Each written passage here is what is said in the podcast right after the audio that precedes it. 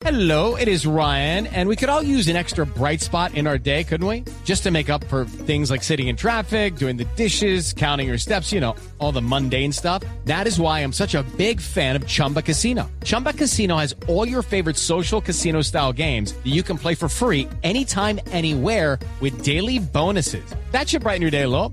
Actually, a lot. So sign up now at chumbacasino.com. That's chumbacasino.com. No purchase necessary. BGW. Void were prohibited by law. See terms and conditions. 18 plus. 10 de la mañana, dos minutos. Estas son las noticias de Colombia y el mundo aquí en Blue Radio. Mucha atención, la Unión Europea anuncia los primeros pasos para apoyar eh, oficialmente a Colombia en el posconflicto. Detalles con Diego Monroy.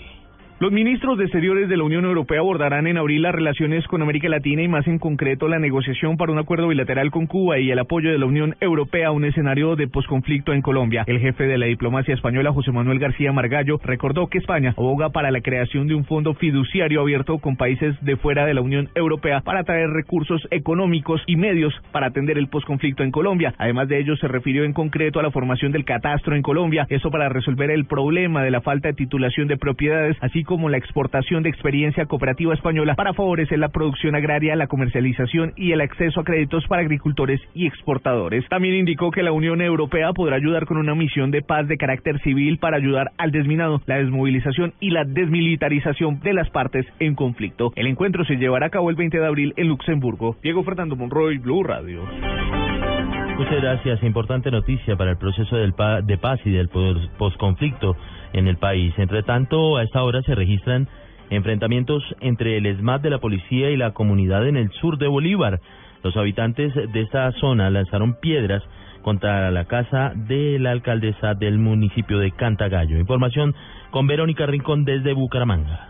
A esta hora se registran enfrentamientos entre los habitantes del municipio de Cantagallo en el sur de Bolívar y miembros de la ESMAD. Los disturbios iniciaron cuando los habitantes realizaban una protesta por las calles de la localidad exigiendo servicio de salud en las zonas veredales. Según los manifestantes, la alcaldía autorizó la intervención de los miembros del escuadrón antidisturbios. José Vidal, habitante del sector. La señora alcaldesa da la orden al ESMAD para que nos vengan a sacar de un paro que se estaba haciendo por la situación de salud. Tenemos más de dos años y medio, en las veredas no tenemos promotoras, en el casco urbano no hay médicos, no hay medicamentos, no hay transporte. Hemos tenido una situación de que ya ha habido gente muerta, las mujeres han tenido que dar aparto en el camino porque les toca recoger plata para llevarlas. Según los habitantes de Cantagallo, durante los enfrentamientos, un civil y un integrante del ESMAD han resultado heridos. En Bucaramanga, Verónica Rincón, Blue Radio.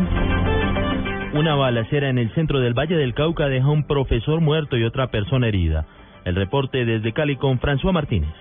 Como John Edison Cadena Chantré, de 34 años, fue identificado el licenciado de matemáticas asesinado al interior del billar casino del municipio de Guacarí en el centro del valle. El reporte entregado por las autoridades indica que un hombre con un casco cerrado incursionó en el lugar y asesinó al docente que también es familiar de un concejal de la localidad. En el hecho resultó herido el músico Cristian Manuel Palacios de 25 años. Las autoridades tienen el registro de la moto en que huyó el sicario. Aún se desconocen los móviles de este caso. Desde el Valle del Cauca, François Martínez, Blue Radio. En las últimas horas fueron capturados tres policías acusados de pertenecer a una banda dedicada a extorsionar, secuestrar y asesinar. Detalles desde Cúcuta con Juliet Cano.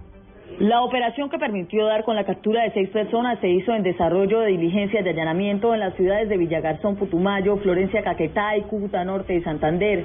Hasta ayer en horas de la noche terminó la diligencia judicial contra los cinco hombres y una mujer, entre ellos tres ex policías que fueron destituidos de la institución. Los detenidos son sindicados de ser responsables de al menos tres casos de secuestro, dos de ellos que culminarían con el asesinato de sus víctimas el año pasado.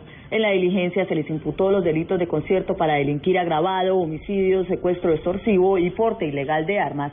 Los sujetos fueron identificados como Jorge Alfonso Gutiérrez, Miguel Alberto Ramírez Pavón, Tomás Danilo Esalas Gómez, Ángela María Maldonado Franco, John Jairo Zambrano y Romer David Flores Cruz. En la audiencia también se dio a conocer que el sexto miembro no fue hallado en su inmueble ubicado en el barrio Cabos de Cúcuta. Informó Juliet Cano, Blue Radio.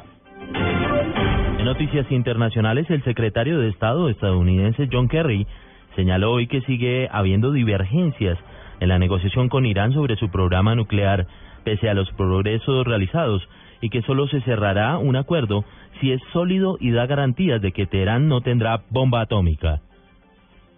Noticias contra reloj en Blue Radio.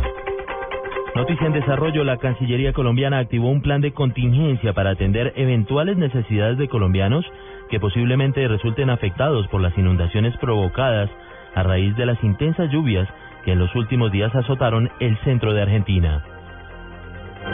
La cifra, alrededor de un 20% menos, ganan las mujeres en salario, a pesar de que en muchos casos trabajan más horas y cuentan con más años de formación académica que los hombres, según cifras reveladas por el DANE. Quedamos atentos al presidente estadounidense Barack Obama, quien visita hoy Selma en Alabama para conmemorar el 50 aniversario de la osada marcha a través del puente Edmund Pettus, donde una brutal represión estatal vigorizó el apoyo al derecho a votar a los afroestadounidenses.